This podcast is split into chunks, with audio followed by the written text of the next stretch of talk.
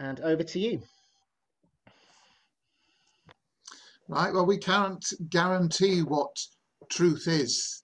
Um, it's something like a, a piece of rope that it looks good, but it's only when we test it and we seek to use it to put our weight of our lives on it uh, that we find that it is truth for us. So truth is revealed in, in, in the Bible and we, as we explore that together in the next few minutes.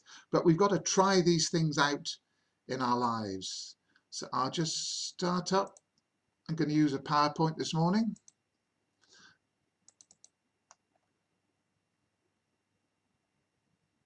Right. Oh, we got to. Oh, I can never write slideshow from the beginning. That's lovely.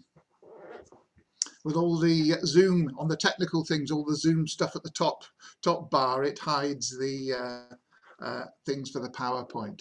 So thank you, Jenny, for a wonderful introduction to Palm Sunday, especially the picture of the warrior king with a sword, um, because that's what many people wanted. Grasping Jesus' mission and message then and now. We should not be content just with putting together pieces of the usual jigsaw together with familiar Bible verses, but always looking at the bigger picture facing key questions and doing detective work together.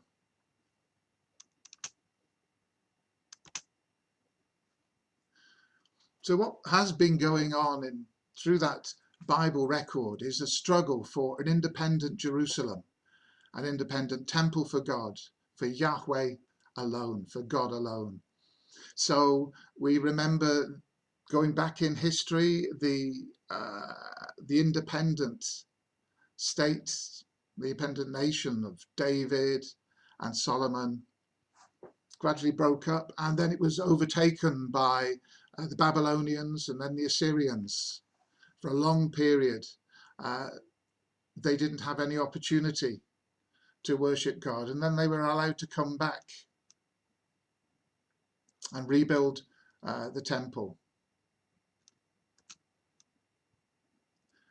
One of the struggles the Jewish people have always had is that other peoples of nations, tribes, were happy to add another god or two to their collection, including worshipping the Roman emperor.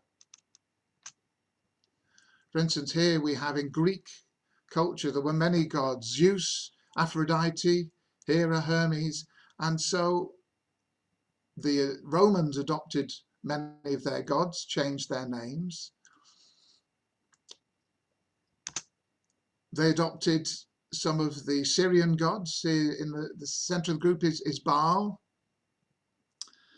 And uh, the Egyptian gods. So they, they were happy to, to, to bring all these different gods together and they would pray to them and see if, if they had a little shrine or built a temple. If that worked, then and they got uh, good fortune, then they, they stuck with it. They were happy with it. The followers of the Jews, and later the followers of Jesus' way, known as Christians, which we're familiar with, were firstly committed to God and that way received a lot of persecution. And that was why a lot of people in the early church uh, faced persecution and even death because they could not say, we are willing to um, uh, worship, uh, give a, a, a prayer offering to the Roman Emperor. So here's a couple of questions for us early on. Is it okay to use violence? And does God need a building? So hang on to those questions.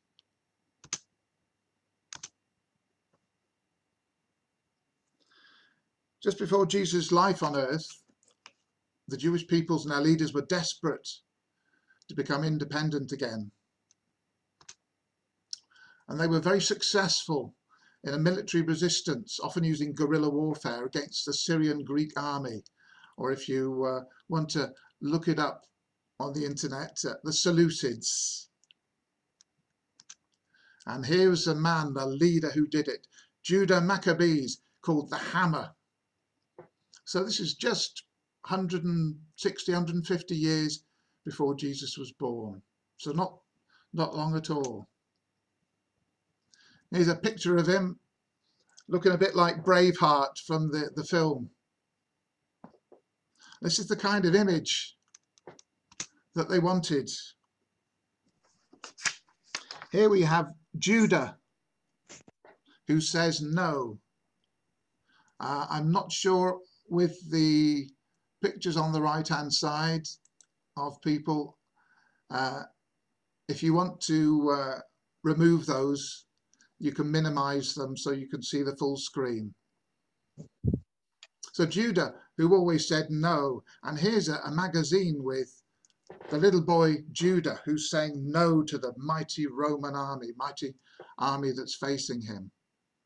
And this is a story behind Hanukkah, if you know of any Jew Jewish practices, so that they defeated the Syrian Greek army and they uh, relit the candles, the, uh, the lamps, as Dan said, shared with us, relit those in the temple. That was important time. So this is what is celebrated in Hanukkah. And Judah Maccabees is something of a, yeah, of a Jewish hero even today.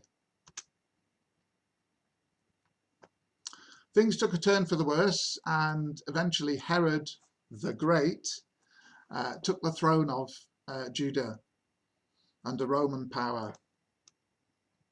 He was known for the genocide of children in Bethlehem. Do you remember when he felt threatened by news of this king? And he was informed by the wise men, the sages from the east. So he had all the kids killed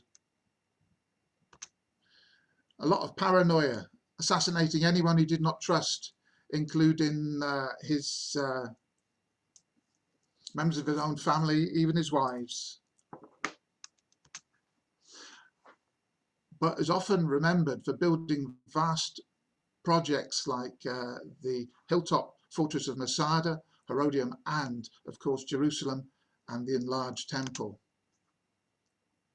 also brought a rise of unrest, people unhappy with his, his greed, his selfishness, lack of justice, and they wanting a true king, wanting defeating both the Romans and Herod.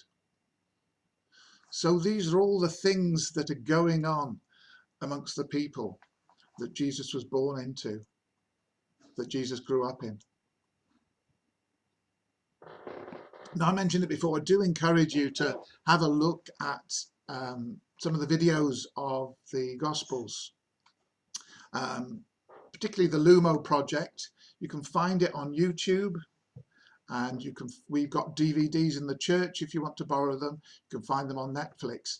But it's a wonderful saying, way of seeing the big picture. Some of the issues that were going on and and uh, how how they coped and how Jesus and his disciples responded. The Palm Sunday that Luke and other Gospels record is, is far darker and far reaching.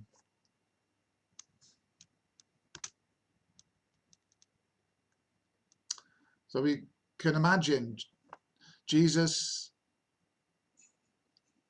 going up from Bethany, it's quite a steep hill, get to the top of the Mount of Olives and you get a beautiful view over the city of Jerusalem.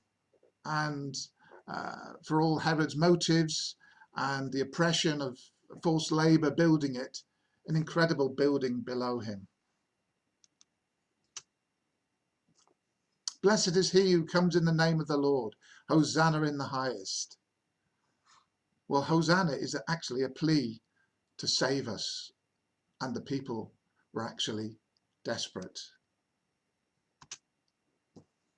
As Jesus came in from the east, Pilate, the Roman leader, and the Roman legion came in from the west of Jerusalem. They came up from Caesarea on the coast. They came to make sure that at Passover there was no trouble, no rioting. It was a heavy Roman presence. Also, Caiaphas, the high priest, had decided to kill the revolutionary Jesus. Why? That's perhaps that's something we can ask ourselves questions. Why did they want to get rid of him? I think it's uh, a great Christian teacher who said, uh, nobody gets killed just for being a nice guy. So why was Jesus a threat to them?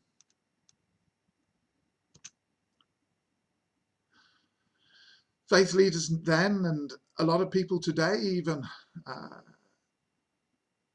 have a lot of contact with the brutal Roman army of the time, or people today around the world have a lot of contact with the um, the rulers of different nation states. And so many of the priests were tempted to be corrupt, seeking wealth and power, not serving God. They were about self-interest. Perhaps they also wanted to, were frightened that Jesus might bring a revolution which would bring more persecution, more trouble with the Romans. So they wanted a quiet life. So I thought, as we do these days, have a quick YouGov poll. What do you want Jesus to be? What do you want Jesus as? Do you want him as a military leader to kick out the Roman army, a warrior king? Do you want someone who will purify the leaders of the beloved temple but leave everything else as it is?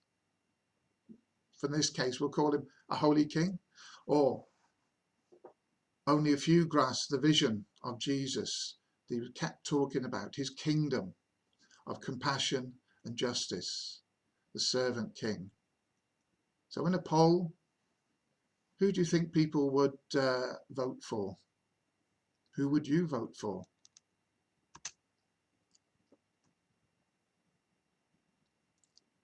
Things moved on. We've seen one of the rare accounts recording how Jesus publicly wept. And a reminder that we have got a God of such a deep heart and sadness for what we as human beings do and don't do. O Jerusalem, Jerusalem, the city that kills the prophets and stones those who are sent to it. How often would I have gathered your children together as a hen gathers her brood under her wings. What a wonderful picture, a powerful picture but you were not willing.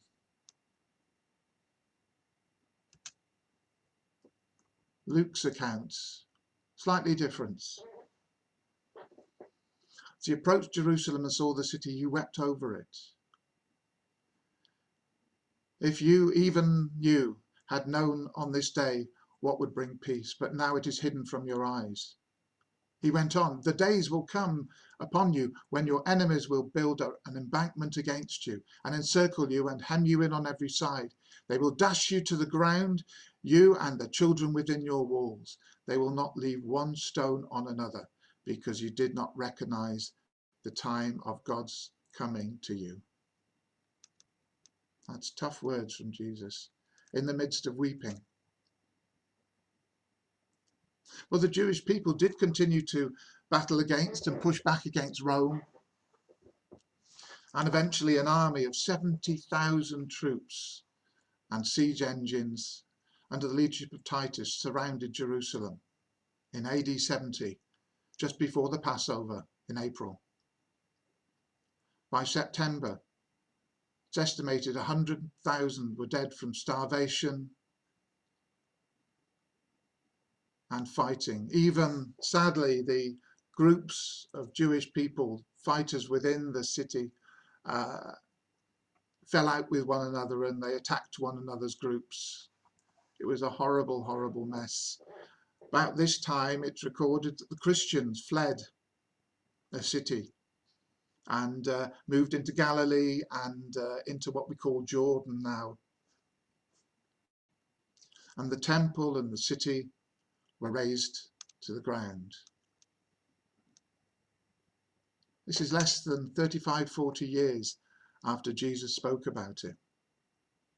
Zealot rebel leaders were captured by Titus were paraded in Rome And if you go to Rome, right next to the Colosseum, you'll see uh, a memorial arch that was built by Titus uh, that includes this uh, fresco, this scene here. And you can see the menorah from the temple that it's been taken with all the other treasures. So defeat of the Jews and destruction of the temple was a big, big, big thing for the Romans because they were troublemakers. They were fly in the ointment and now they'd been defeated.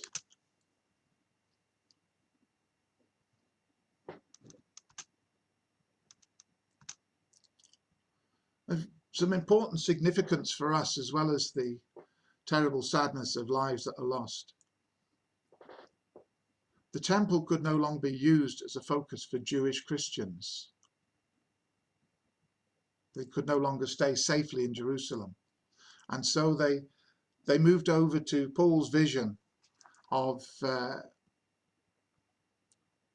Christianity that would fit in with, with, with Greek and Roman uh, believers. Christians were dispersed around the empire and often discipling and starting new church communities.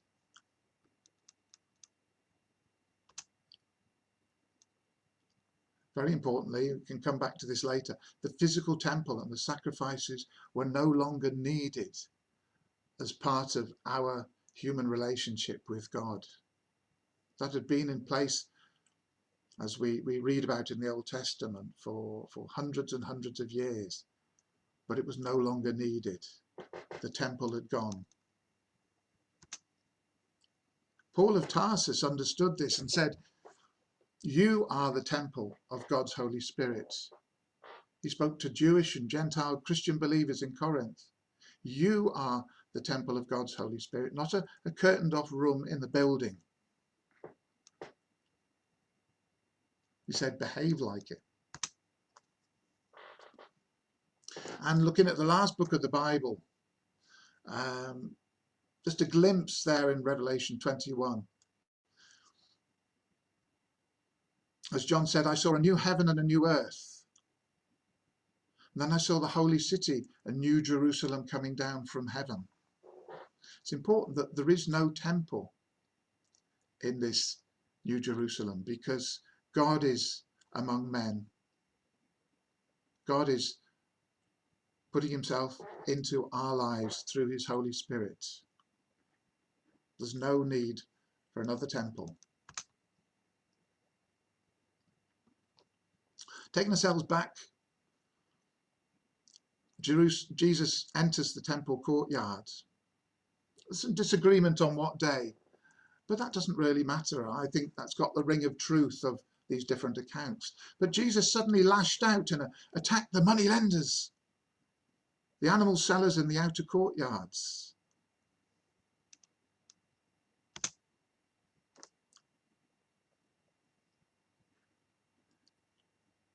He was concerned that they were not, they well, they needed to prove, uh, change money from their uh, money from the country they came from uh, into money that could be uh, used to pay the temple tax. That was agreed. And people needed to buy animals because many had travelled from across the Roman world to take part in Passover. And they needed to buy animals there. But there was extortion going on. And uh, that's what Jesus was so angry about.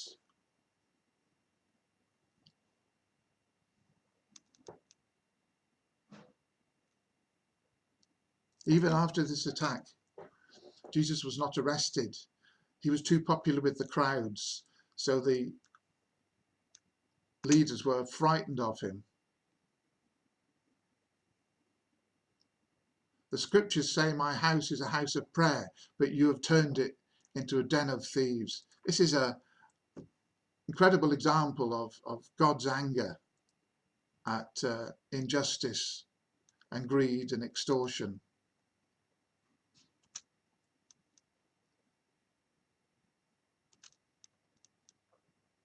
And then in Mark's account, Jesus had to look round and left the temple and went back to Bethany. In the picture here, the path can still be seen from the bottom of the, the Kidron Valley there, going up the hillside. It's a modern picture. You can see motor coaches uh, at the bottom. This is actually a picture I took on a trip. And it would have been so easy for Jesus, seeing all the tension, all the conflict.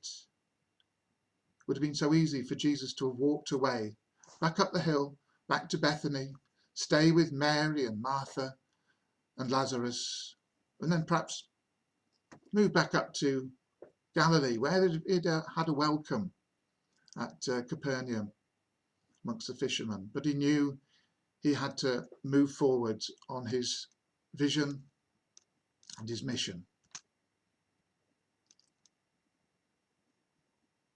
So he stayed and kept walking back to the temple each day, talking to people. And again, each of us can uh, have a read of that for ourselves through watching it on video or reading through the Bible. I'd encourage you to do that. All these things that Jesus is teaching at a time of great tension. So for us, what do we want Jesus as? We want him as a warrior king. Lots of people focused on make my nation state great again. Do we want a, a holy king? Perhaps more of what I'm familiar with, such as, you know, God watching over me, blessing me and my family. Some churches even talk about God will give us, and the main focus is God will give us health and wealth and happiness because we look to him. Or are we ready to see Jesus's vision of the servant king? And only a few grasp that vision, Jesus' kingdom of God his compassion and justice. But there was enough to share that message through Jerusalem, through the Middle East, and ultimately that message came to us here on the northwest of Europe that we can know God. So in summary, there are very few easy answers we cannot do them for, from the armchair. We need the courage to ask ourselves difficult questions. Remember, we have a, a wonderful legacy from William and Catherine Booth, starting the Salvation Army, who asked questions in a new, radical way. And within 20 or 30 years, the Christian church in Britain was radically different. So wonderful history, and encourage everyone to, to read about it, find out about it. And some of the questions we need to ask ourselves today. So here's some. What options or choices faced Jesus as he entered Jerusalem on Palm Sunday? How can we today rediscover, deepen being a radical servant church community? And think about times when we do we have to swim against the tide? It's hard work following Jesus, and we might have to speak about things that other people uh, don't see a problem with. What parts of our culture or even wider church culture are okay? But what time, when are times when we have to swim against the tide? So let us finish our time in prayer. Pray for one another. Lord, free us from any shackles of our past and culture and guide us to share the journey with you as servants in your kingdom. Amen. Amen. Thank you, John. Just going to stop the recording.